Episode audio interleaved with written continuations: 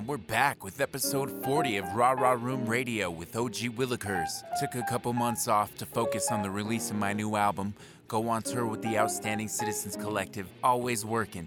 Speaking of always working, I have my friend Symmetry of Grid Squid Entertainment out of San Marcos, Texas, here to talk to us.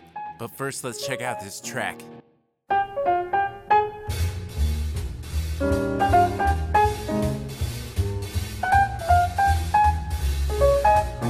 Yeah.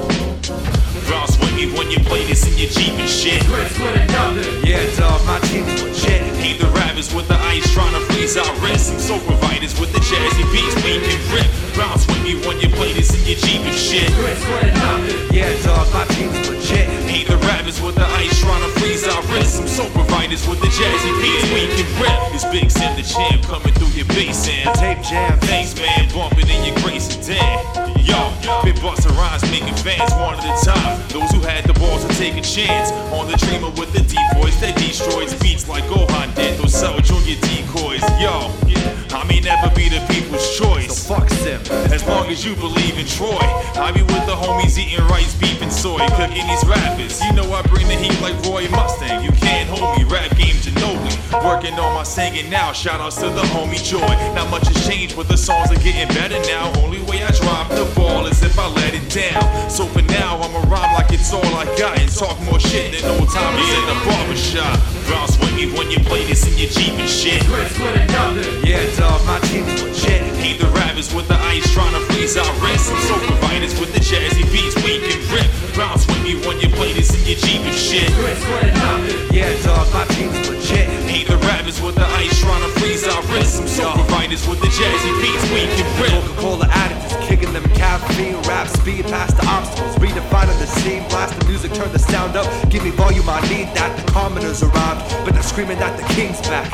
Grid Squid, we assembled the Dreamcast, Hollywood or game systems, either way we mean that. Kick the music habit, but couldn't prevent the relapse. Now I'm back, fucking shit up too fast for them to react. Yo, you know who raps the best? The Savage said on smashing threats, rookie last year, but now I'm an established vet, subtlety of hand grenades. Came in here to crash instead of bring the squid with me. We're all coming at you next. Rad as it gets, but not one to demand respect. The rhymes speak for me, there's nothing I haven't mastered yet. So bounce with us. Let me see your hands and bet your ass we're next up. You should never Yeah. ever have to guess.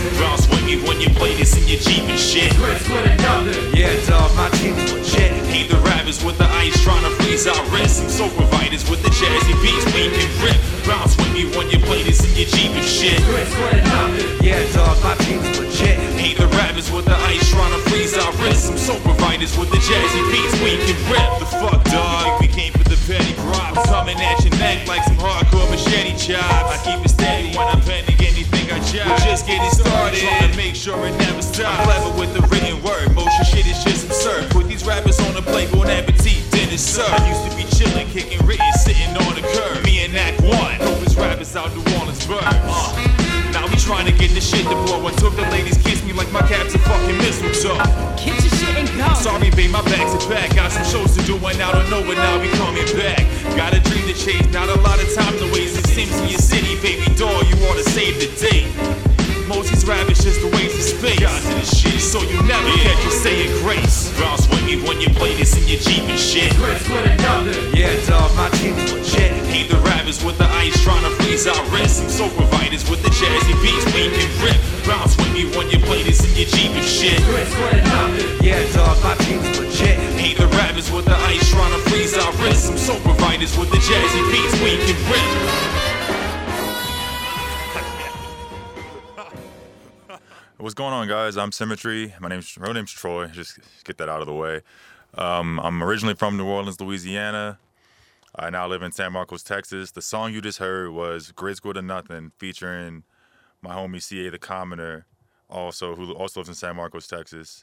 Uh, for like reference point, Grid Squid is a hip hop collective that I'm a part of, and that's kind of one of the big things I've been doing over the last few years is just kind of building up that collective, that group, and getting them on the road, putting stuff out. So if you want to look us up as a crew, look up Grid Squid, Entertainment, and you'll understand why we're like shouting about Grid Squid for three minutes in that song. Um, uh, currently on on tour right now. Tour. I, I do. Uh, I, I did air quotes that you guys can't see. uh, I do quick weekend tours. Like I'm usually like I'll play like a Thursday, Friday, Saturday, and I'll come back home because I have a nine to five, and uh, it's not glamorous, but it's fun. Like, so I'm in Santa Fe now. What's up? What's up? Yeah, welcome, man. Super cool to have you here. Mm-hmm. We met. We talked about it like last year. I feel like it might even be. It, it was last years. year. It was last year. It was only last year. Yeah, dude. I, I want to say uh, last last May. It was last May. Is when it was. Dang. Yeah, because we played. uh Because we booked the tour.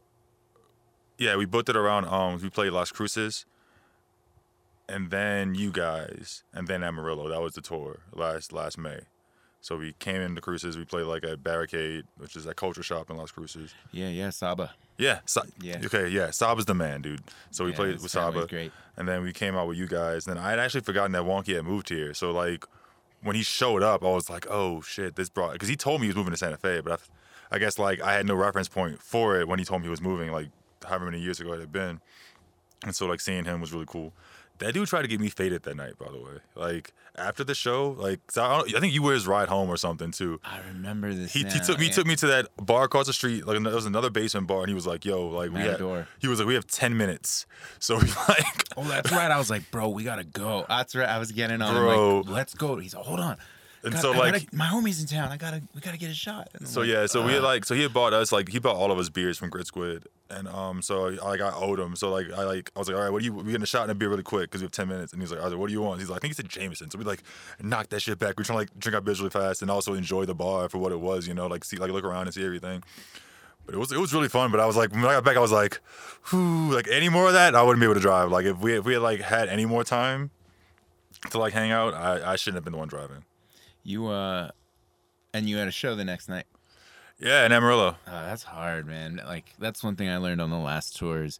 I played it pretty cool, but there were moments or certain nights, like the dangerous nights, are when they're like, "Oh yeah, free bar," like as part of being an artist. And Yep. It's just like you got to be careful with that. And then the next day, it's like, "Fuck, I got to rock tonight." Why I'm, I'm do that? usually like a two beer dude. Like I'm, I'm two beers and I'm out. Like I'm done. Like I'm just like not drunk. I'm just like I'm. I don't need any more. Like I'm just like I'm kind of good. I have, I have a slight buzz. I have no more need to drink. Um, the dangerous nights for us are when the bar likes us and they're just like giving us drinks because they're like, "Oh, you guys did great. Here's more beers." They're like, "Yo, you got to stop." We played uh, in Florida last no this year in February, and the bar owner liked this so much that during our performance he kept bringing us shots and beers. It was like, it's like, "Yo, you got to stop." Like we he did he did like an Irish like shot chant. And we all did shots with them at one point while, while we were on stage in the middle of our show. I was like, "You gotta stop!" Like, Chris was getting Chris. Chris can't drink. Like, Chris can have like two drinks maybe, and he's like literally drunk. So I was like, "You gotta cut this man. You got you gotta stop giving us drinks, bro. Like, you're gonna like gonna ruin us." And the next day, like Chris and Faye were both like really tired. Like, we had a 45 minute drive from Fort Walton to Pensacola. So it was like the super easiest, like from one stop to the next stop, you know? Like usually it's like hours in between for tour stops. And we got to Pensacola, which took us 45 minutes, and they were both like, we need a nap. Like, so like I, I, basically dropped them off at the hotel and they took a nap, and then like I went like to the beach for like an hour or so. But yeah, you gotta watch how much you drink on the road. Yeah, I was getting really into the like um, 7 p.m. naps, like like trying to sneak them in, nap? like in the green rooms and stuff. Like, oh wow, in the green room. I feel like that's kind of hard. There's so many of y'all. There's like four of y'all that went right, and then you were with Landon and in Skyzoo, yeah. So there's six of us in the van, and um, yeah, there's no time for privacy or sleep.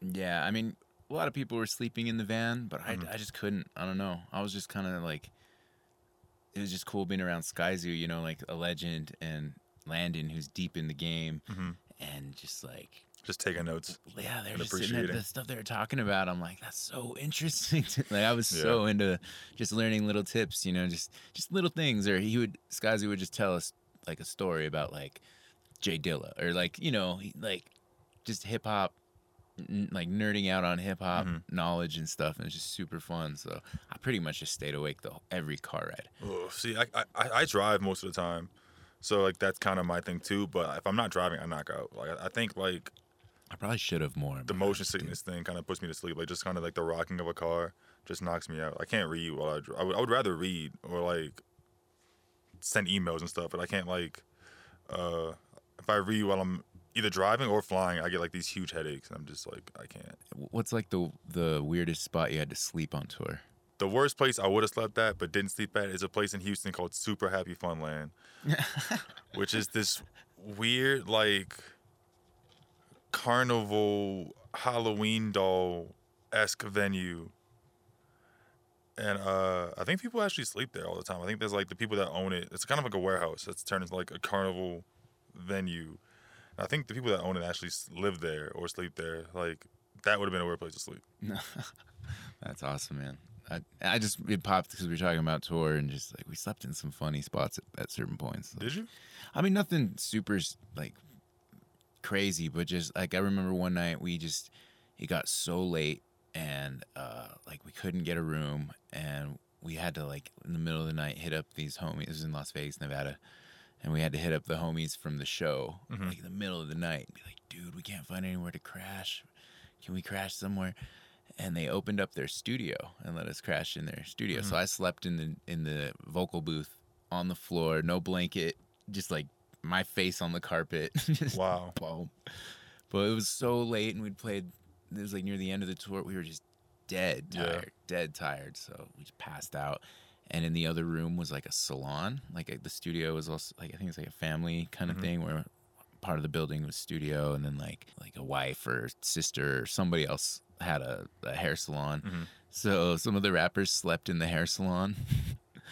that that night was hilarious. Just like damn. That that reminds me. There's a spot like in Phoenix, uh, like in Sunnyslope, but it's a it's a record shop. It's called Crates. I think it's called Crates Records and Gear. It's a record shop that does shows sometimes, like in like the record shop. One of the guys, uh, it's like a barber. So there's like one barber chair that he like kind of cuts at during the day, and then it's also like a recording studio. And then like on the roof, like the entire like roof is tagged, like in like a circle on the top of it. So like, it's like a really it's a it's basically like a culture shop to be honest. That's what, I told him when I walked in. I was like, it's like a culture shop because it's like you think like hip hop culture, you think like think about people cutting hair, you think about people like make actually like producing and like engineering records in the back. Like y'all do shows, all these hip hop records y'all sell. It's a really cool spot. That's dope, man. Like, uh, I don't know if anyone's li- listening now heard last episode, but we were talking to Phoenix artists, and uh, and the Phoenix scene is amazing. I'm I'm really into that scene right now. Like uh, when we got to play there last month on tour too, and like just so many cool heads out there. I made a lot of friends out there. I'd say like I probably have more homies in the Phoenix hip hop scene than like any other like city that's not Really? Santa Fe. Like it's just like there's so much love out there and just good, cool, dope artists. I'm really excited to work more out there. I need to get out there again too. I had fun. Like, I only got to meet like two other artists that played besides us. I didn't really get to meet a whole bunch of people, but it was a, it was a really fun show, and I'm I'm excited to go back again. I spent like years trying to like cultivate like a San Marcos hip hop scene, you know, and also like a general like helping out with the overall music scene because I don't like that the rap scene is generally like pushed to the side. It's like you have like the overall music scene in San Marcos, then there's like the rap scene off to the side. Like, and every now and then they'll cross pollinate, but for the most Same part, too. I'd say. for the most part, the two are like, extremely separate. And so I spent so many years trying to like work in, within both those two scenes, you know. and I feel like that was like that was my community. Was like that San Marcos scene for the most part was my community. And I feel like touring now, my main community, at least I feel, is the DIY hip hop touring circuit. Like the do-it-yourself rappers that are hitting the road I feel like that's my general community. Like you will be my community at this point. Like people like you who like are kind of like hitting the road on their own. Um, I never met Landon, but I feel like once I meet him, he'll be kind of put into it. Um, people like Golden, people like Marcel Black, people like Jonathan Brown, uh, like Virgil Wolf from Houston. Like a lot of these cats, like that, I, that I've met from touring, who are now like some of them. I, when I met Big them, Low too, right? Big yeah, dude. Big Low's a huge one. Like he, he's he's right in there because he's he's on tour right now for the Illegalists. Like so, look He's up coming through. Actually, he'll be in Santa Fe. I don't have the date on me, but I know Pop uh, November. DJ right? Shatters. I know it's in November. I that. Shatters on that one. Yeah, he's, he's he's hitting San Marcos too. He's coming through. The, he's gonna hit like all of like the uh the Southwest, if I'm not mistaken. But yeah, these dudes. That's what I'm looking to as my community now because I feel like now that I've been on the road, like, and I'm not I'm not a full time rapper. You know, I have a job, so I'm usually doing like weekend runs, like a, I'm a weekend warrior.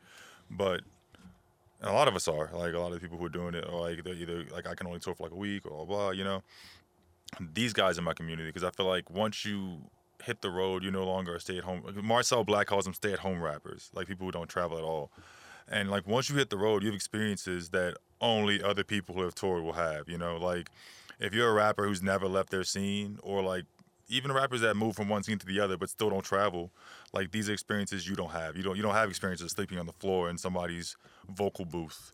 You don't have the experience of like I drove 12 hours to play a show last night. You know, like people who never left the scene don't have these experiences. Um, That's true, man. And like what we were talking about earlier today was uh, uh, about how you know you, you get a, you, you get kind of comfortable among your own people in your own scene and like oh you know you know half the crowd and they're there because they're your There to see you. cousin or Yeah. you know whatever his family and and, and I don't want to take anything away from how dope that can be for artists but like once you take yourself out of that comfort zone and then go to other scenes where no one's ever heard of you and Mm-hmm. they're they they don't know you anything It's a it's a crutch. I think it is. I've seen um, I'm not gonna say who or where they're from, but I've seen some acts that'll play in their city and they'll just like tear that shit down. Like everybody's like jumping and moving and like it's getting super hype. And I've seen them play shows outside of the scene, like they'll come to San Marcos or something, and it's not the same for them. Like it's like you can like you can look in their face and tell like they're kind of nervous and like they're not used to like playing for people who don't know them you know? And so it's like you, you have to get out of that comfort zone. Like that's, that's one of the hardest things. Um i played a gig with my band a couple months ago and my homie ghost who actually wants to tour with me next year off and on so we maybe I may be having a little tour mate next year. I may have a, I may have a homie on the road with me. Um he actually played that show and i think by the time we played a lot of the crowd had cleared out you know? And he was like and he he had stopped playing for a while. He used to perform a lot but he kind of hermited himself and he's been just like making songs and just kind of just building up his catalog. And he was like how the hell do you still give that much of a shit when there's nobody in the building? I was like a lot of that's just balls and uh and experience. Like it's not even like i don't know i think it's just doing it often enough which sucks i think that's a terrible thing to say it's like hey you play for five people often enough and you get used to it like That's I mean, we get these ruts. I remember even saying even last year, maybe maybe it was a little longer ago than last year, like I forget who I was telling, but it's like, oh, that's how it is, man. You, you play ten shows and you get that one awesome show, and then you do ten kind of shitty shows, and and just just how it is. And I remember saying that to someone, and you know, I guess we've been really fortunate, and like things have changed for us quite a bit in the last like year and a half mm-hmm. as far as that goes. Like our shows are far more consistently awesome. It was, it's been really cool lately. Even Rufino last night was a really good show, but like places like that a lot of times aren't good for rap. Like places where there's like tables and eating, you know, a lot of times people just kind of stare at you from their table and don't really like, are they aren't invested and they don't they don't want to participate like in like the show aspect of it from like a, a spectator standpoint. But everybody last night did like even like everybody stood up for Anthony's thing at the end, you know. But even Yeah. even during my set when they were sitting down, people were very alert. Like I was getting a lot of eye contact, like a lot of like head nods from the crowd. So like people were still very much paying attention and invested throughout the room, which was nice. Like I, I didn't feel like I was just kind of like up there rapping to myself while people were eating their dinner. Like everybody was kind of watching and paying attention and being involved. Like it was really nice. Yeah, and and Eliza really like has done a good job. She's the one who runs all of mm-hmm. those shows. She's done a great job of of uh, like facilitating an environment where she she's a little bolder than a lot of other people would be in that environment where she's actually willing to like book metal bands and more fringe I guess you'd say music that that isn't great for the you know standard dinner Yeah, dinner shit. You, you think singer songwriter, up and down. Like that's Yeah. That's of you think of. You want like a singer songwriter, maybe like maybe like a um a funk band, or like a soft rock band. Like you want you think anything easy listening, but you don't think like hip hop. You don't think punk. You don't think metal.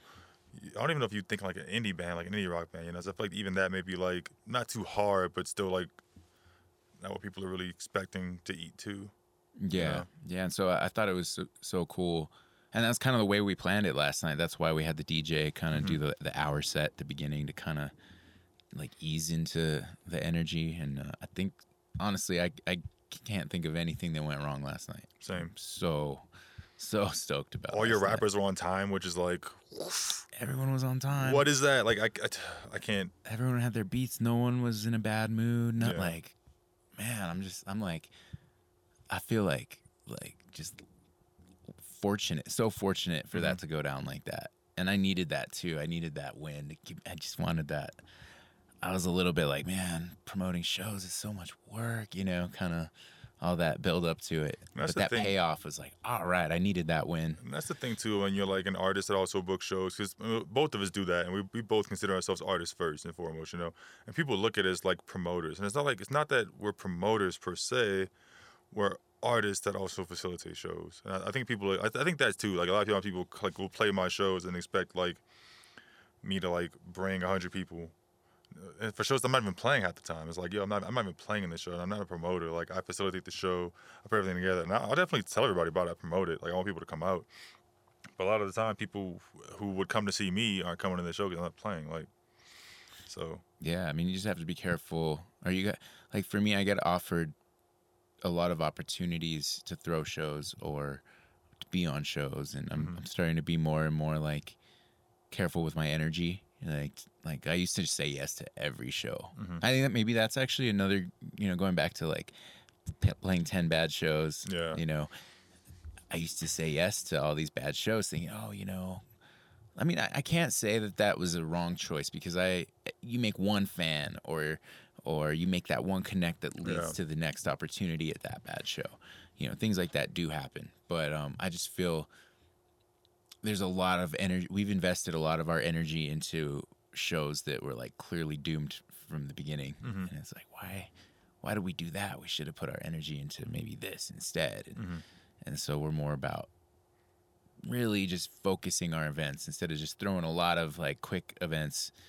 Like let's let's maybe not do two this month. Let's do just this one, but we're gonna do this one like boom. see, I don't, I don't mind playing multiple events in a month, but I don't like throwing more than one. That's what I mean. Yeah, may- from the promoter end. Is, Yeah, definitely, like- and and as an artist, actually, depending on the event, but I, mostly see, as a I. I, I don't mind playing like a couple, two or three events in my city in a month. That doesn't bother me. But what I was doing was um recently I was throwing, I was trying to throw two events a month, like one all hip hop event and then one like kind of band showcase in which my band could also play. You know, so I was kind of like doing both and keeping them separate. And it was hard juggling both, especially because there's only so many venues in San Marcos, so they book up quick. So what I've been doing now is trying to do like mixed genre shows where like I'll have rappers and bands playing the same shows. I just do one and call it a day because I'd, I'd rather spend my time as a performer, as an artist, and I'd rather also touring. You know, if I'm not there all the time, it makes more sense for me to like lighten my load anyway. If I can't always be in San Marcos to like facilitate those things. Yeah, no, yeah, that's that makes a lot of sense. Um, and I'm actually loving working with other artists because it's like, or other promoters. Like I don't, I'm I would actually more enjoy being the guy who's like,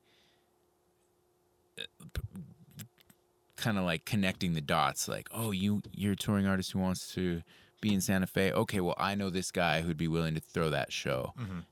And like that's all. Like I don't. Oh, want to got be, and I'm down to throw the sh- help, but I don't want to be the money. I guess you know we were talking also about like the bigger artists that have the guarantees and, Yeah.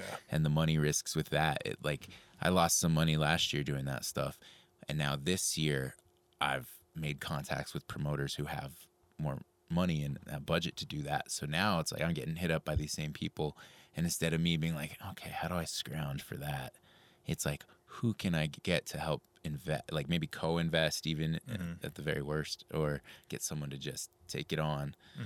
Um, that's like the dream move right now, so I can focus on being an artist and not only until I have capital. I just don't have money. I can't afford to be doing that. You know. It's just it's just what that's just what it is at this point is that um we're only me and you I think both of us are only show facilitators and promoters for worse for worse for like a better or a, a worse way to put it out of necessity like this is not something we wanted to do it's more just like we wanted to play shows and people probably either weren't willing to play put us on shows or there wasn't like anybody putting on rap shows at the time we needed them to in order for us to play those shows. We started doing it ourselves. Like when I started playing shows in San Marcos, when I, okay, so I moved to San Marcos in 2010. And the entire so from August, that August to that April, I didn't play any shows pretty much anywhere. But I just spent a lot of time in Austin, just like going to shows to try to meet the people who did put on the shows. And then in April, I got my first like Austin show, and then from there, and then I uh, heard about a show in San Marcos, so I went and I met uh, a guy named Chief in the Doomsday Device, who's the big homie in San Marcos, um, who's throwing a show called uh, I forgot what his showcase is called. Maybe I think it was like Spread the Word or something like that. He was throwing it was like a monthly hip hop event at Triple Crown, which got shut down. So I talked to him, and then I started playing some of his gigs. But like maybe two months after I started playing his gigs, he stopped throwing them because he he was tired of doing it all by himself. He was like the guy booking the events, booking all the acts, like doing the flyers, like basically what you do now for uh for the OCs. What he was doing, he started he, he stopped doing it, and so what, and when he stopped, is when I hit up the venue about throwing shows, and like and basically I took over that role. I became that guy. So it's not that I ever wanted to be the guy throwing shows. It's more just like I realized that there needed to be somebody doing it, and nobody was filling those shoes. And I just I guess I never took those shoes off. I've been I've been wearing those shoes now for like Jesus, how long has it been? Seven, eight years now. I've been throwing shows. Yeah, wow. I mean, that's kind of that's kind of how I saw like last year when I invested on some of the bigger shows. It was like I've seen a lot of homies do it in the past who are like, I can't do that anymore, man. Like that was that was too hard. So I kind of looked at it like maybe it's my turn to take one for the team. You know, it's like like like so I did it and you know now maybe someone else's turn. Like, Yeah. like it's not that profitable, but like it's it's if we stop doing that, it's kind of like Yeah. we don't I don't want none of us want to give up. We, this is a passion thing for a Mm-hmm. lot of us and we we really believe in our scene and we really want it to do well. So it's like who's willing to take the loss this time sometimes is how it has That's to go. Yeah. So I'm not I'm not really into the big like shelling out a bunch of cash for like the larger touring act, you know, like I feel like I don't have the capital either for that. What I don't mind doing is um if like more like lower level, like lower tier, not to say anything, like people like us basically, or a level up, maybe a level slightly above us, are coming through town, and they're touring act. I want, I want them to have a good turnout, uh, a good payout. What I'll do sometimes is I'll give them like their cut that they from the show. So I, I always pay the locals out too. I don't, I don't like not paying the locals. I feel like that's kind of a shit move, unless the payout's just terrible. And then I'm, sometimes I'll just ask them like, "Yo, do you mind if this all goes to the touring act?" But the payout's okay. What I'll do is I'll give the touring act their cut and also my cut, or if, or, or the cut from whoever from my crew play, like whatever the grid the grid squid cut of that night. I would give them their cut, the grid squid cut, and sometimes I'll even come out of the like out of pocket a little bit to like kind of like even it out, you know. So like, if their cut was like thirty bucks, and then the grid cut was like thirty bucks, I'll give them that that's sixty, and then I'll give them like forty out of pocket to make it like a solid hundred, and like send them on the way, you know. So like they have like money for gas, hotels, food, whatever, and like I feel like that's that's doable. I, I can do that pretty regularly. Like I, I do that pretty regularly, to be honest. But like somebody's like big coming through town, like yo, I need a fifteen hundred guarantee. I'm like yo, I'll see if there's somebody else that can handle that because I can't take that kind of hit. Like I, Yeah. I don't, I don't have fifteen hundred to lose. Like that just is what it is. Like I, I can lose forty bucks on the show. I, I can I can play a show for free by giving you my cut and also lose an extra forty, and I'll be okay. But I, I can't lose fifteen hundred. Like that's just not what it is. Yeah, no, it's it's crazy, man. When you end up playing with fire like that, you know, Mm-hmm. you know, I've definitely been burned a couple times, and I've learned a lot, and it's actually put put me in a good position a few times. Like if I lost money, at least I've been like, all right, well, how else? What can I get? f- Even if it's just knowledge, like, Mm-hmm. what can I learn from this? But I feel like I've definitely benefited from every loss, as in Yeah. certain ways. Um, not necessarily, fi- definitely not financially, but Yeah. you know, I take something away from everything in these scenarios and make I me feel like for the most part, for the most part, most of the people I've taken care of have in return taken care of me. Or like if I was taking care of somebody, I was returning like a prior favor, you know. So it was. It, there's only been a couple times of people I've like, oh, I've taken care of this person, and like they kind of burned me, or like when it was their turn to do the same for me, they kind of fell short, you know. I'd say nine out of ten times, like I've like gone on my way to make sure somebody had a decent payout at the end of the night. Like they've done the same for me. yeah, and that's uh, that's the fam- the brotherhood, sisterhood, Mm-hmm. familyhood. speaking of being broke and stuff, um, I work. Uh, I work on. I work on, on a nine to five. I work. I work ten, four 10 hour shifts basically, and so I tour on the weekend because I have a three day weekend.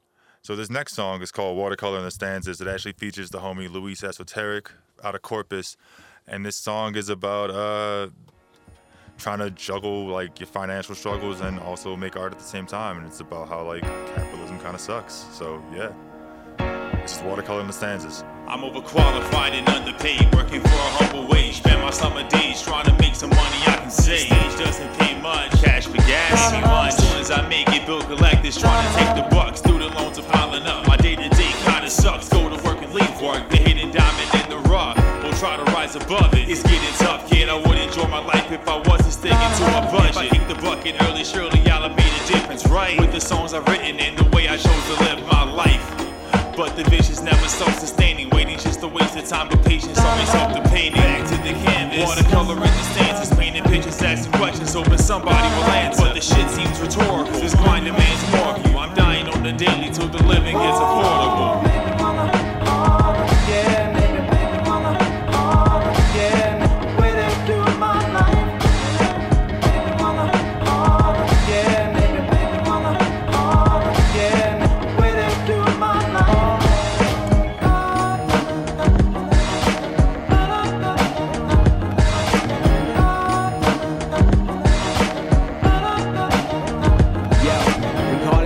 What you thought of me. I'm peaceful with my artistry. Painting brutal pictures with words not where I wanna be. It's hard to see cops shooting kids bursting through arteries. You ought to be ashamed with the public knowing your name. On administrative leave, but you get paid all the same. You ain't even skipped a beat. You left them dead in the street. You say you drew your pistol because he shuffled his feet. Was it fear that got you to that point, or was it that? Either way, it was you who sealed this young man's fate. Now it's the day after the news got your name plastered. Do you feel an ounce of guilt on your conscience, you sick bastard? His face was in the gutter, he died with his hands up. No concealed weapons, you even give a fuck. Now the cameraman's in the corner with his guard up.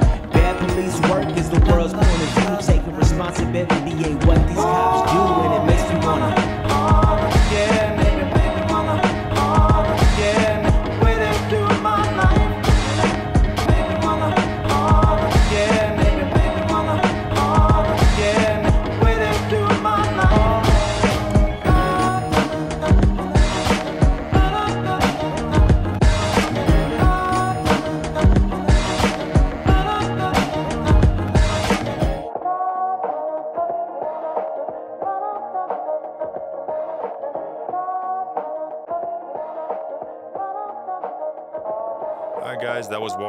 Stanzas featuring Luis Esoteric. Check him out. He's a part of a duo called Complex City in Corpus Christi. Uh, so the first song we played was called Grid Squid or Nothing, and I featured the homie CA the Commoner, and we're both a part of a larger collective called Grit Entertainment. I'm gonna talk about that for a little bit. So when I started rapping in New Orleans, I was in a crew called DYR with three other guys.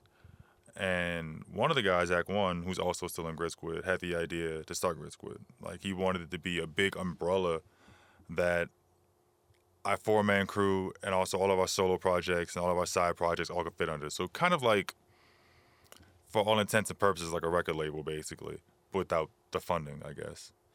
And so we had that idea, but then people stopped rapping. I moved away, so all that kind of fell to the wayside we talked about how I started throwing shows out of necessity. And when I started throwing those shows, I needed like a production company name to throw them under. So I would start I started using Grid Squid as like kind of like a callback to that thing PJ wanted. So I started using that name. So I would throw like shows called Grid Squid Presents. And then I started the monthly show I started throwing was called Boom Baps and Daps. So it was like a hip hop show. And eventually, um, Fagalita, who, who had been a good friend of mine for years, uh, Chris, who I just met because he started like we both met on campus at Texas State through Hip Hop Congress he was coming to the shows. Allison was me and her started performing together, and so all these people had like kind of like started latching on to what I was doing with Grid Squid as far as like putting on the events, and they were like, "Yo, what if this was like more than just like an event company? Like, what if like you also made this like a, a collective of people?" So basically, all three of them joined the collective, and it was like a loose thing, and it's kind of this us just combining connections and uh and skill sets and finances, I guess. Like we always like, like chipping in like money. Like we chip in like five. We paid five bucks a month as like fees, you know, and like eventually that added up. And like we'd also like whatever we made from the shows, we put into that fund as well. And that eventually became like we used to, we eventually got pins, then we got shirts, and like through that money without having to come out of pocket because we're all broke, you know. And then when we started touring, we realized it was easier to tour as one act than it is as four separate acts. And so we became more of like a four man four person because two women in there. It's four person crew to facilitate that. And so we toured for like a few years like that. And now we're kind of all spreading apart to do work on solo stuff again. So we're becoming more of like a loose unit again, like a loose collective. In the same way the OC is kind of gearing towards that. And so the members right now, uh, there's four of us in San Marcos and there's two of us still in New Orleans. And so the four of us in San Marcos are Symmetry, myself, uh, CA the Commoner, Felita Hicks, and Allison Papillon, aka Joy. So that's two rappers, a singer. Allison's the singer, and Felita is like a poet, spoken word poet. She's also working on like a, a book and a book of poems and a memoir right now. She's also a rapper. And then New Orleans, we have two rappers. We have Swiper and we have Act One. So that's like our whole collective, and we all are just trying to hit 2019 hard. Like I feel like right now, 2018 was kind of rough because we're all like had all these moving parts in our lives kind of happening, and so I don't think we've had a music release in 2018 actually. But I know that at least three of us, if not four of us, are planning on releasing either stuff at the at the latter part of this year or the beginning of 2019. So we're trying to get that that whole ball rolling. trying to think what else there is to talk about for the crew. Like, what's been your experience on like the OC and how it's like kind of evolved? Like you said, you kind of joined late, right?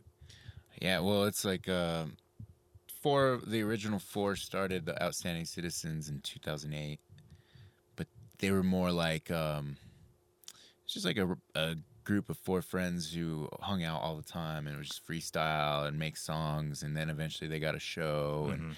And then uh, you know that was kind of the beginning. It was more. It wasn't like this like uh, touring unit, like making records. Like they were more just like you know young, early twenties, making raps and having fun. That's how my first crew in New Orleans was, like the DOR crew I was in. Um, it started the same way. We were all like, it was right after high school, so we all like had just graduated high school, so we were like 17, 18. And like we spent that summer, like we bought like a shitty USB mic, and like we were like making songs in GarageBand. Like so, I, I, I that's probably how pretty similar to like my own. Yeah, I mean they have a huge back catalog. Actually, they have like probably like a hundred songs that they recorded back in the day, but it was all rough cuts that they made the song and they're like cool. They never dropped records. Maybe they had a MySpace. I'm not actually sure, but but uh, it was like they kind of just made it for the sake of making it because they were having fun with it. Um, and then they got a few good shows, and I mean the story is a little more complicated than that. Like they Yeah. did take it seriously, and they were performing some of them. Um, before that, in high school, they had groups they were performing, but then like in their twenties, they started OC, and it was just kind of more partying and rapping. The way I I wasn't there. Um, that's how I understand it. And uh, I kind of met them a little bit after that. They already had tons of songs. I had just come out of recording school, and I was like, "Yo, you guys are cool. You guys have cool songs, but your like recording quality isn't doesn't match what I can do." Just coming out of audio school, so that's when I started playing with them, working with them. My crew, my band started playing shows with them. We played shows together for years, um, and then like uh and, and outstanding citizens kind of like broken up and come back together and life had happened and you know like wolfman jack and benzo and uh, those two always stayed pretty consistent. Like they were always rapping fluid had life happen so he, he kind of like stopped for a little while and would come back and you know but he came back full force uh like it's been two years now and I'd been talking about building some sort of collective, and those guys kind of had an idea of like combining powers, and I think the four of us just kind of came together: me, Fluid, Benzo, and Wolfman, and uh, we're like, "Hey, let's let's like make this into something." We weren't gonna call it Outstanding Citizens. We're like, "Let's make a group. Like, what do we call it?" And someone was like, "Well, we could."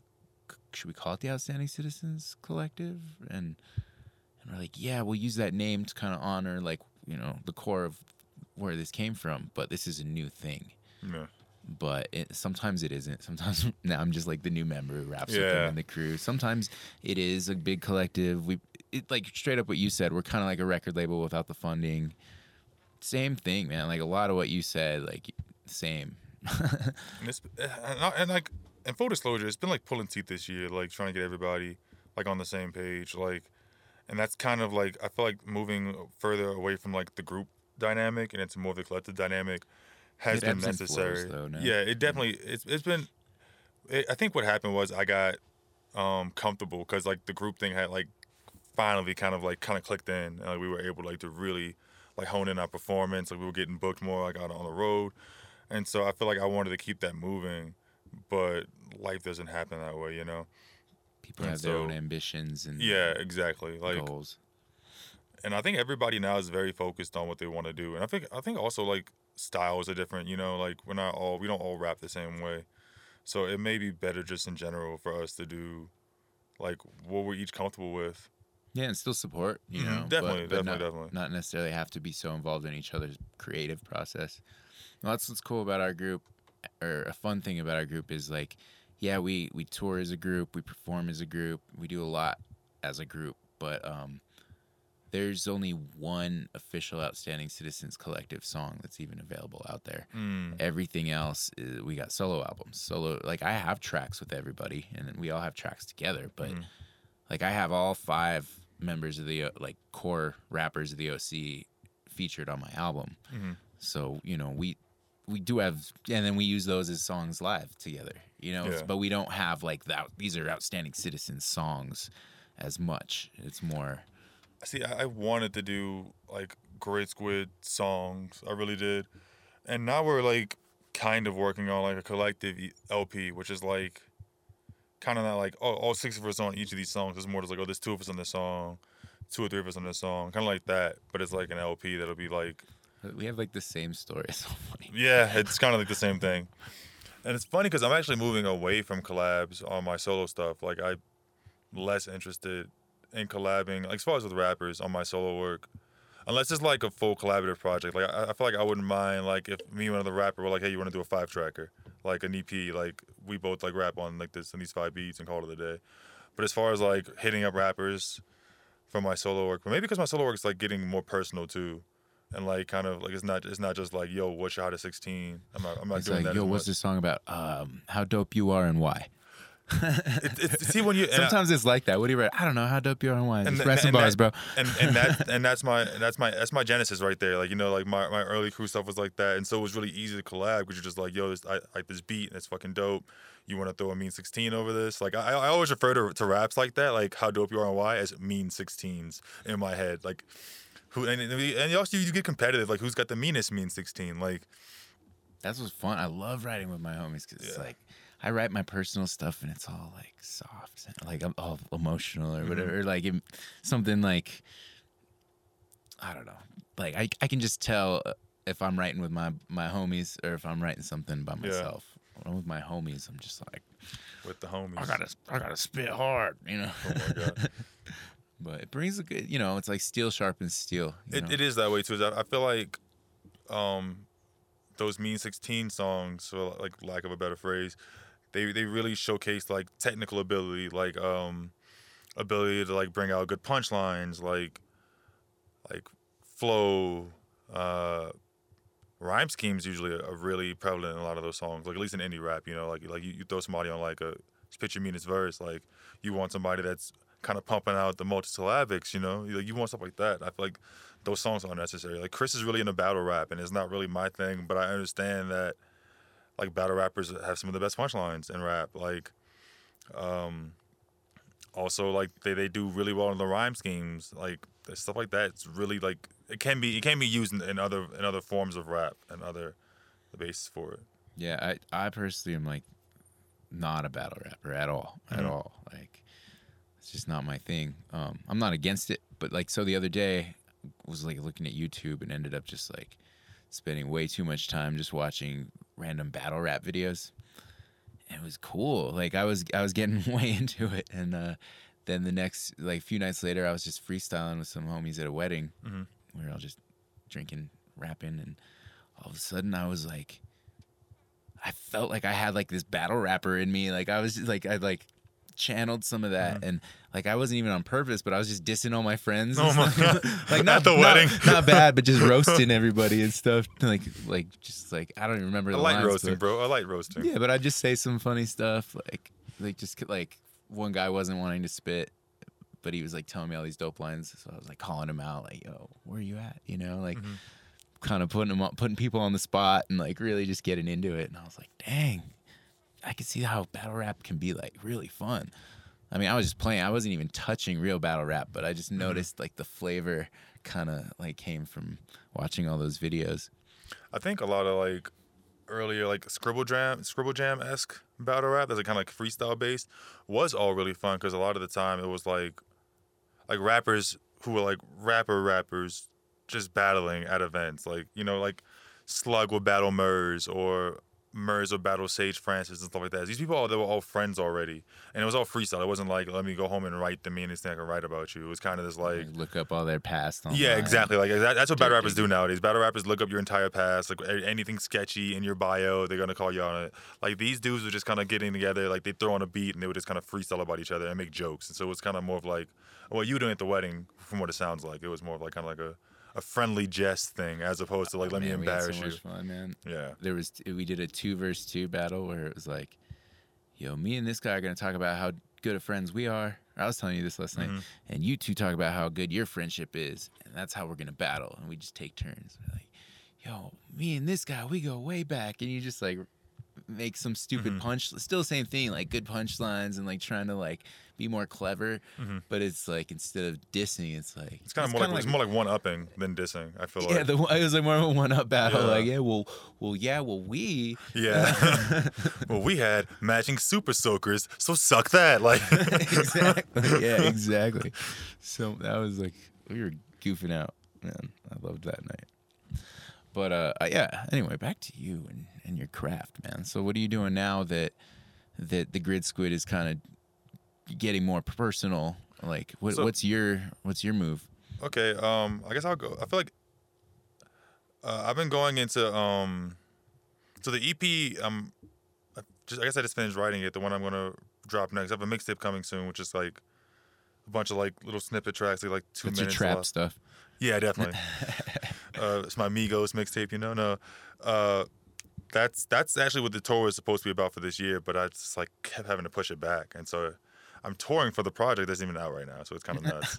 so that, that project's called funny, Second man. Star to the Right, and that that project's basically like a lot of it's like kind of um, encompasses like everything I've basically gone through since leaving New Orleans in 2010. So it's kind of like little brief snapshots into my life over the last eight years, more or less. And then I'm working on an EP to follow that that I just finished writing. I need to start recording soon. You, know, you reminded me I have to do work now to like do rapper things. I have to like Back to work. book studio time. um, but that that project's like five tracks. It's like it's seven really, but I might I might cut two, and all seven of the tracks are either based off of or reference um books that I've read, honestly. And so it's kind of about like so it's it's weird to be like, hey, you want to rap on this song about this book that you haven't read to somebody else, you know, like this book that meant this thing to me, but probably won't mean that same thing to you, kind yeah, of I thing. can see that being tough to find Yeah, the right and- collaborator. Yeah, and so it's like not as open for collaboration if I'm like doing these really specific song things, like um that ad ba- that ad bass song I played last night, the with the crowd response one. Everybody Oh, was yeah. yeah, yeah. Yeah. So uh, that song's called Chamcha and Gabriel, Gabriel, and it's based off of two characters from a book called Satanic Verses by Salman Rushdie. And a quick synopsis: uh, in the in the book, these two dudes are of Indian descent from India, and they're both on a plane on the way to England to like live there. Well, I think one already lives there, and one's just like moving there. And the plane gets hijacked by terrorists, and they like blow the plane up. And these two dudes are the only survivors, but they blow the plane up like in the air. So these two dudes have fallen to their deaths basically. And at one point, they both start. They just start floating. Like they start singing, and then they start floating. And they basically imagine the way paper falls, and they kind of like goes from one side to the other slowly, and they hit the ground like paper, and they they survive. And once they touch English soil, one starts becoming the devil. Like he like grows hooves and hair and, and horns, and the other like has a halo appear over his head, and so one becomes basically like the angel Gabriel, and the other one becomes the devil. And so the song is about like kind of how everybody has good and evil in them, basically. Like that's kind of like what the metamorphosis is kind of going. And so it's about so like yeah, so uh, you writing songs like that, it's kind of hard to be like, hey yo, Zach, come kick this mean verse about this reference to this really weird book you read that one time. That's awesome, man.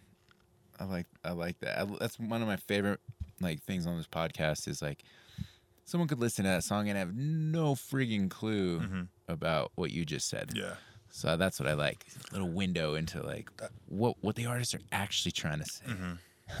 That's kind of why I named the song the two characters. I feel like because I, I don't talk about the book or what happens in the book at all in the song, but I was like I kind of wanted to give people a reference point that if they just Googled the name of the song, like I, I feel I would, I would hope that the book would come up.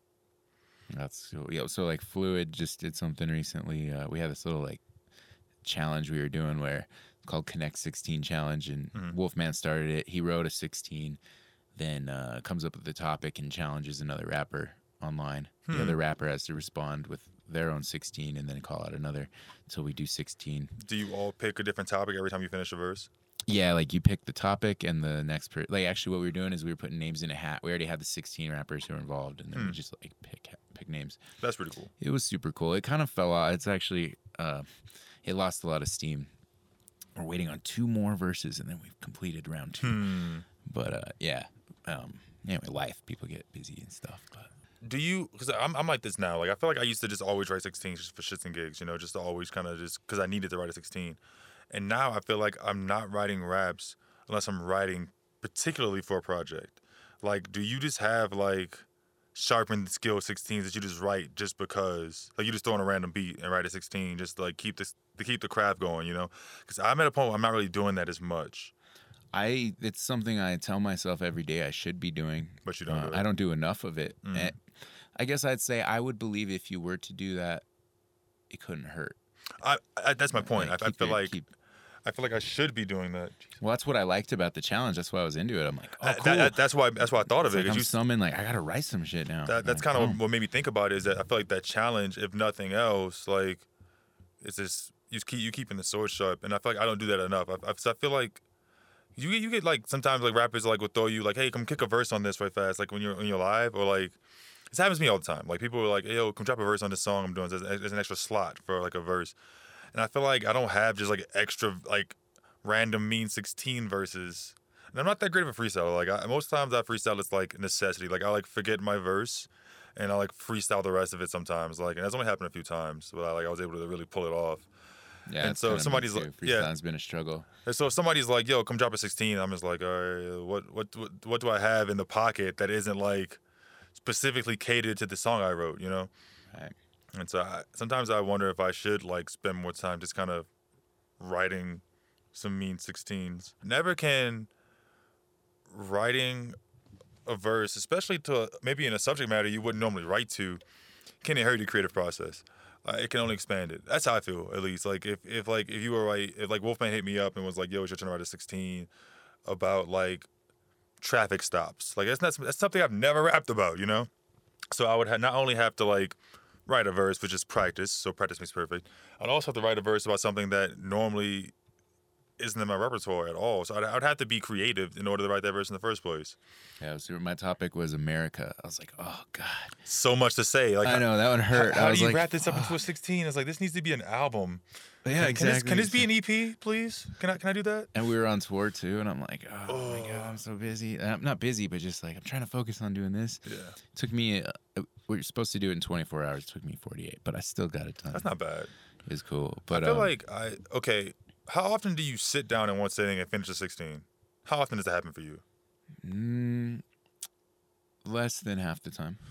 I would say for me, it's like maybe every fourth verse I write, if that, if if that many. I feel like a lot of times I write like four or eight in that first sitting, and then I'll come back the next time or the time after and I usually finish it. So, generally around like three sittings of a 16. I think I think a lot of it's just like your brain sits on it. Yeah, it kind of comes back and you're like and you're like oh I, I see what I was doing here I'm, I'm more focused and like and sometimes I'll come back and I say all right like I've, I've like eight and I'll come back the second time and I'll erase the first the last two and then like finish it you know like I'll like I'll drop like okay these seven the bars seven eight are terrible so I'll delete them and then from six I'll start back over and I'll write the last ten bars like stuff like that happens to me a lot too Yeah, I'm I'm a, I'm a big editor, um, for sure. Yeah, but sometimes I can write a whole song in a sitting. That's super rare, but it, like, I you did know, it, but I- there is no like one way for me. It's Yeah. and that's what's annoying as hell. I can make a million songs, and then a million and first song is just as hard as my first one. Like, Mm-hmm.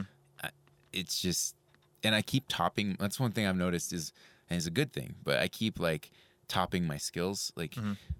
okay, I wrote this, and that was so difficult to actually spit it and record it, Whoosh, but I got it. Cool. And so it doesn't mean like, okay, so the next one's easier. It just means I'm gonna write something even harder for oh myself. okay So I've been getting, I've been actually, I actually just recently like had to sit myself down and just kind of simplify. Like, because I was writing crazy complex shit, so I'm like, no, just do your like, stop trying to impress yourself. That's another reason I feel like I've I've hard time like finding mean 16s to drop like when people ask me to because I feel like I write so um syllable heavy like it's a lot of like it's dense and I don't really rap fast but I rap really densely and I feel like and I was actually playing that set last night and I thought about this too while I was rapping I was like okay all these verses are so so dense and I feel like it makes some of my music not as easy to listen to or enjoy all the time. And I was like, okay, maybe I should scale this back just a little bit. Enough where I'm, I still feel like I'm challenging myself. And I'm still even challenging the listeners. I feel like that's also part of it. I don't, I don't want to like ever spoon feed anybody, you know? I want to I want to challenge myself and also the people that are listening. 'Cause I feel like the people that listen to my music, the six of you that are out there, uh, listen to it for like, because it's not like radio rap, you know? They, they listen to it because it's like, it's soul bearing. It's, it's, um, technically sound. And so I, I want to get to a point where I'm having that same boat where I'm like, okay, but am I doing too much at this point? So I feel, I feel like there isn't too much. Like a perfect example for that for me personally is Aesop Rock. I feel like I've always thought he's one of the best rappers to ever do it, but I've also found his music more or less unlistenable for me because it's just so much. and I, I feel like the He's impo- amazing. I can't listen to him. I get, I get what you mean though. Exactly. I feel, I feel like the Impossible Kid, like his last album, was him scaling that back. Like Yeah, Well, I loved that album. It's, it's, the- it's really the only it's the only it. Aesop album I listen to because he actually like and it's weird because he dumped it down and he's still better than like pretty much every rapper besides like Black Thought, Elzhi, and a few other cats who like rap at that level. I mean, Labor Days. less- I loved that album. Still love that album. I I need I'm I, big I, want to go back and read like I feel like Like I came up like that was like a big influence for me. I said now I'm kind of wondering like if the Impossible Kid is like a good foot in for me now to kind of tackle some of his more difficult work, you know, 'cause now that I'm like, okay, I've got this. Like, I, I've met him at like his B grade as far as like the rapping. Like, it's not even that the rapping's worse; it's just less dense. Yeah. Like, that's really all it is. He, he produces a lot of his own beats. That's kinda what I'm the- saying, too. Like he and I actually have a similar process. yeah. I, I read an interview and I was like, no shit. like that's how I make my stuff. So it's, it's cool. And I notice he and I, he makes beats that I'm like, I, I kind of like I just get and with like your punk background too, I feel like a lot of his beats aren't hip hop beats. Like Right. they're beats that he's rapping over, but they're not like generic boom bap in the pocket drum type beats. You know, like That's what I love about him is like, oh, I, it, it it makes me have a place in hip hop in a way, like to have a someone to look up to Mm-hmm. like that. That's that's actually doing like weird, you know, technically weird hip hop. You know, that's still really technically impressive too. It's not not only is it just weird and different. It's like I don't think anybody listens to Aesop and thinks this dude can't rap. They think they think this is weird, and it may not be for me, but everybody listens to Aesop says Aesop can fucking rhyme, you know, and that's that's kind of the thing. And like back so back to the Impossible Kid, like listening to that, the album's just as good, if not better, than his other albums for the most part. But it is simpler. And I feel like there's a way to simplify the way we rap, technically to a certain extent, without losing like what makes our rapping special. And I feel like that's kind of what I'm I'm, I'm maybe looking forward to in the next few projects for myself is like finding a way to like maybe tone down on how dense some of my rhyming is, or at least on some of the songs, you know, like because I feel like at this point, like even if I'm rapping over slow beats, I'm still kind of dense. Like it's just dense but slower, and so I, uh, I need to find a way to like make the technical aspect still interesting, without making it like such a maybe like a chore to listen to, like make it kind of like an easier listening experience. Because I feel like with the hooks and stuff, like I kind of make them pretty simple. Like a lot of them, I'm, I'm singing. I I write like singing hooks, um, or like just simple kind of chant hooks. Like, but the rapping like is dense, and I, I can see that if I'm doing like 20, 25 minutes of just dense ass raps in a performance, it can kind of get old. And I, I, I can I can understand that from a listener's point. And so if, if I can understand that, it means I should be changing something. Like there's, there's no reason for me to be like, oh, this is kind of difficult. Let me just keep it this way, just for no reason. Like there's no reason to. Like yeah, yeah. I feel like I feel very similar to that, man. Like my my stuff is dense too, and Mhm. it's like I'm always trying to remind myself to remember like negative space, you know. And my beats are dense too, so that's like I have the same problem that way. You, you hit that. You said negative space, like, nail on the head, straight up. I feel like just that, like, and not even like, oh, I need a spot to breathe, kind of negative space. It's, it's more just like a space where the song itself gets a chance to breathe. Like the song itself has a chance to just kind of like you give it, kind of take in like the last line, kind of thing. before the next line starts. So I feel like a lot of my lines, like I'm finishing a bar and automatically going into the next bar. You know, like every almost like for most of my rapping, I feel like, and I feel like just knowing. Cause I was, I was watching an interview I think about this, but like musicians, and it was um no, it was a Sonicbids article I just like clicked on, and it was like five people you don't want in your band. I think one of the five was the noodler, like the guy who just constantly noodles, like plays like constantly over everybody else, like like the guitarist, the guitarist who's always soloing. Like you know, what I mean, you don't you don't really want that. And I feel like if you're constantly rapping super densely with no space for the song to breathe, like you're kind of a noodler, or you can be a noodler depending on like what the song needs. Totally. Yeah. So that's I'm impressed when I hear rappers that do that. I'm like, how do they like cuz me I'm like when I'm writing I'm like, "Oh, got to fill fill in more bar. Oh, you know, that's too basic." That's me, right? I'm just Uh, like, okay. da- da- And then I listen to stuff that has that space. I'm like, "Wait, they do that? I didn't even that that sounds great." Like, you know. I, I feel like I feel like writing densely is a skill. I feel like being able to write densely but still allow the song negative space and breathe is a higher caliber skill. Because I feel like it's easy to just fill bars. You know, it's just like not easy, but like it's easier to just fill bars constantly than it is to like know when not to fill a bar. I feel, I feel like that is a higher a higher level talent than what we were at. Like, like if we're if we're like at a B level talent, the guy who's able to rap as well as we can, but still leave that space in between there, is an A level talent. And that's what we. I, I feel like we, we both understand that we want to aspire to that. Like, One thing that I'm uh, so I'm not a major freestyler, but I've been getting like much more into it, especially since this summer, mm-hmm. hanging out with like a bunch of freestylers. I've I've learned that that's helped me slow down, at least when I my delivery when I'm freestyling, because I actually have to stop and think. Mm-hmm. So I take more pauses, kind of like as a survival tactic to mm-hmm. keep the flow, but have a second to like, what rhyme? What, what am I gonna say next? So that like just there are natural pauses, and I've noticed a lot of other freestylers do that too. well They'll rap and they'll kind of pause and then hit the next line, and you can kind of see them thinking Yeah. their next lines. And I noticed uh, back to this wedding freestyle I've been talking about like crazy. Um, I was doing that, and I was even catching that like, oh, it's cool. I'm still actually delivering this, but I'm stopping, thinking, and then nailing it again. And it's like, maybe that's why I'm so. And then you said you're not much of a freestyle Mhm. or either, so maybe that has maybe there's something in that that both of us could learn is like practice our freestyles, and that might actually improve our The spa- writing, yeah. spacing. I don't know. spacing is Just a good way kind to of put thought that, of it yeah. right now. But. like uh, like the, the pacing I think of, of like pacing is a good way to put it too. Spacing and pacing, like the the pace of a verse, because mine's just like like you know you think of like a um a drum pattern. It's like a that's what we're doing basically, as opposed to like a yeah. or, or even like or even just doing like the initial like rhythm, but also like just kind of like having a ghost note. Like that, that- maybe that's like what it is, like more like a ghost note kind of thing, like what is like kind of like a less of a pause, or more just like kind of like a, negative space, like. Yeah, and um, a lot of these new rap rap head like rap cats that I'm not super into the style yet. Um, they're more and more upcoming. Like I don't want to call them mumble rappers, but that's what they're called. Like in general, that Yeah. Any new rapper is kind of called a mumble rapper anymore. It seems like, um, but like there's some of that style where they do that flow really fast and then stop The triplets. and then do it. But but but there's like I know rappers like like um I won't say names, but like I know rappers that just do it like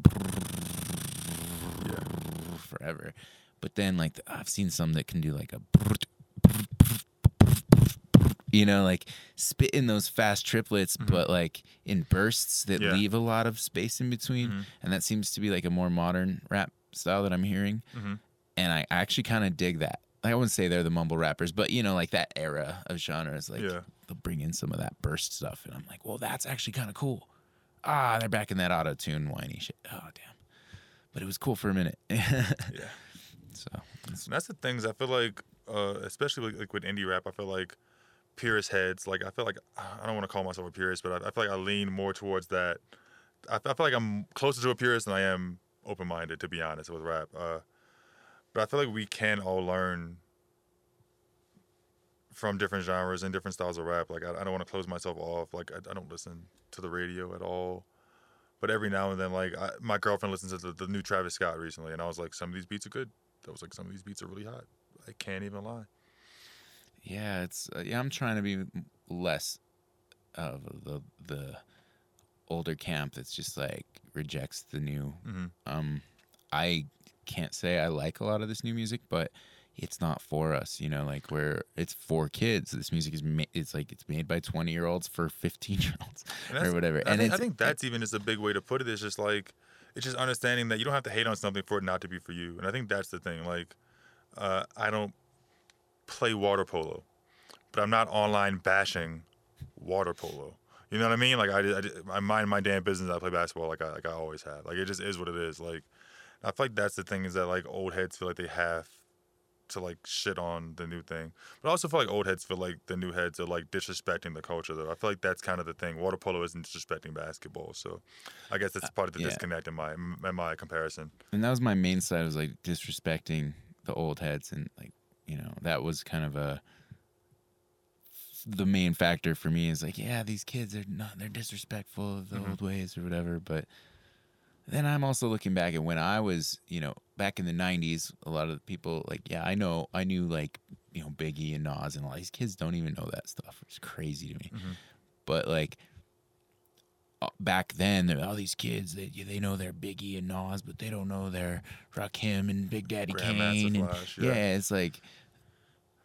So I'm starting to realize, like maybe you makes know, sense. It step really- step away from it a little bit. it I'm looking does, at it yeah. like, eh, you know, I still don't like the new stuff mostly, but you know, whatever. Like if, if we're gonna just like scorn them and say, you know, screw you guys, you guys are garbage, they're gonna grow and just leave us leave us in the in the dust. So what we need to do is instead nurture them and stay and be like, yo, like, oh, that's you know what you're doing is different, but you know, teach them a little history and maybe kind of like And also, build I, I like I a network. Like there, there's a- a connection too. 'cause I feel like there. me, me and you definitely fall. Like if we like think of like the left and the right, like the left being like kind of indie and the right being like mainstream. You know, there's levels to like to that. Cause I feel like uh, Tommy Will and Marley B from Golden last night. I feel like they're kind of right in the middle of that. You know, like they have like really like they still have some indie sounds, but they also I could see either one of them being on the radio, but they don't mumble rap. They both really can rap really well. You know what I mean? I, Yeah. I, I feel like there's there's a way to make like rap that is catered for a popular market, but still also rap your ass off. Well, Like we got like Joyner, Lucas, we got um, Kendrick, like- Kendrick, you know. like Crit Cole, like these people all fit like in that in that kind of thing. Like arguably Logic, I guess, if you want to go into that. Like people who like who can rap, but still make music for like a main mainstream consumption. And I feel like we, as indie heads, very often think that everything for mainstream consumption isn't technically sound. You know, Yeah, no, I mean, thank God when Kendrick came out, I was like, thank you, rap gods, like, like to have someone like that way up there in that Yes. area. Like, I, he was too. I mean, still, I'm Yeah. still like pretty giddy about him mm-hmm. just popping up. And I know he's been around for a while already now, but to me. I guess this just like kind of shows a little bit my age too. Is like he's still like like kind of a new guy who just came up, but I forget it's been like years. I mean, I feel like a lot of people felt that way about Kanye too. When Kanye first came out, like College Dropout was like almost damn near a backpacker album. You know, like I, I think a lot of people were like a lot of the backpackers like kind of put their faith in Kanye at that point because they were like, okay, he's the one who's gonna take like some of this like slum village type stuff, some of this like stuff like Little Brother like into the forefront. You know, but then he kind of like went off the deep end, or has been lately, at least lately. Like, and so. Yeah. Ugh, I've had I have I have feelings. Oh, about, about Yeezy. I mean, yeah, they're mixed feelings, Yeah. but Same. there are a lot of strong feelings, a lot of strong mixed feelings. they're actually less and less mixed actually as time Mm-hmm. goes along. But Word, word. Okay, well, uh, once again, guys, my name's Troy. I go by Symmetry. Uh, look me up online, like uh, S Y M M A T R E E. Like you can find me on like Instagram, Facebook, Twitter. Uh, look up Grid Squid, like grid like a graph, squid like a not an octopus. Entertainment. Um, dope logo too. Yeah, we have a really cool like squid logo. Uh, so we kind of touched upon this like off and on throughout the podcast, but like how like we kept saying life happens to different rappers. You know, like like oh we were gonna do this thing, but life happens, and so this last song's about that. Like uh, it's called Mics and Azaleas, and I wrote it from the perspective of myself meeting basically myself, an older version of myself from an alternate timeline, more or less. Like I basically like met myself that had kids and got married and stopped rapping. And so the song's about the discussion that ensues from that. So meeting like an older version of myself who chose to give up rapping in order to be there for his family. So uh, this song is a, about that. It's about like finding I think the middle ground between like your passion and also like a, a healthy family life. So once again, this last song is called Mics and Azaleas. My name's Symmetry. Thank you guys. Thank you, OG. Yeah, thank you, man. Met him on the corner of Hopkins by the half price, reciting rap songs reminiscent of a past life. He said all the rap that rhyming do, but he said he still got it though, and so he kicked the line or two. This old soul had me tearing up and feeling blue, like why the fuck them labels never try signing you? He said gotta do better. I was forever on the songs could touch the heart, and even the family if all you do is love the art. I didn't have a response, I guess it rang true. The same chord that fooled you, freaking people tries to hang you. So it's the noose of the quicksand, trying to get people to give it dams, like pulling teeth with your bare hands. Guess I wasn't prepared, man, to break the mold be broken. This is just the road that we've chosen, and he's dying on the inside, suffering through rhyme schemes, suicide, the baseline show. I think he's like me. I tried to save him with that same sad song, but I was too naive. I think he's too far gone, and he's dying on the inside, suffering through rhyme schemes, suicide, the baseline show. I think he's like me. I tried to save him with that same sad song, but I was too naive. I think he's too far gone. So was it wrong of me to ask him though? Where the passion go? Couldn't find a purpose like a bomb when it can't explode. He said he needed something that his hands could hold. His wife was tired up of burning up and acting cold. So she kicked to kick knowledge, but nobody ever heard the wisdom.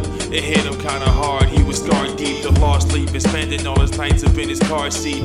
Kinda killed the dream, fired them quick. Cause mending his marriage was more important than kicking ill shit. And I can feel that. How many ill cats gave up making music when life got real too fast? If you asked, he would tell you as a rapper, I'm a billion. But he got to raise his kids and buy his wife some azaleas. But that's what really matters to. Wonder if that'll be the shit that happens to me. And he's dying on the inside, suffering through rhyme schemes, suicide, the baseline show. I think he's like me. I tried to save him with that same sad song, but I was too naive. I think he's too far gone, and he's dying on the inside, suffering through rhyme schemes, suicide, the baseline show. I think he's like me. I tried to save him with that same sad song, but I was too naive. I think he's too far gone, and I've been going in a circle like a merry-go-round, and so I treat every stage like a burial ground. So lay me down. The artist needs to sleep too. The artist needs to sleep. I've been going in a circle like a merry-go-round, and so I treat every stage like a burial ground. Lay me down. The artist needs to sleep too. The artist needs to sleep, cause the art never dies, but the vessel does. The art never dies, but the vessel does. The art never dies, but the vessel does. The art never dies. And the art never dies, but the vessel does art never dies, but the vessel does. The art never dies, but the vessel does. The art never dies. Going in a circle like a merry-go-round. Treat every stage like a burial ground. So lay me down. The artist needs to sleep too. And I'm going in a circle like a merry-go-round. Treat every stage like a burial ground. So lay me down. Lay me down.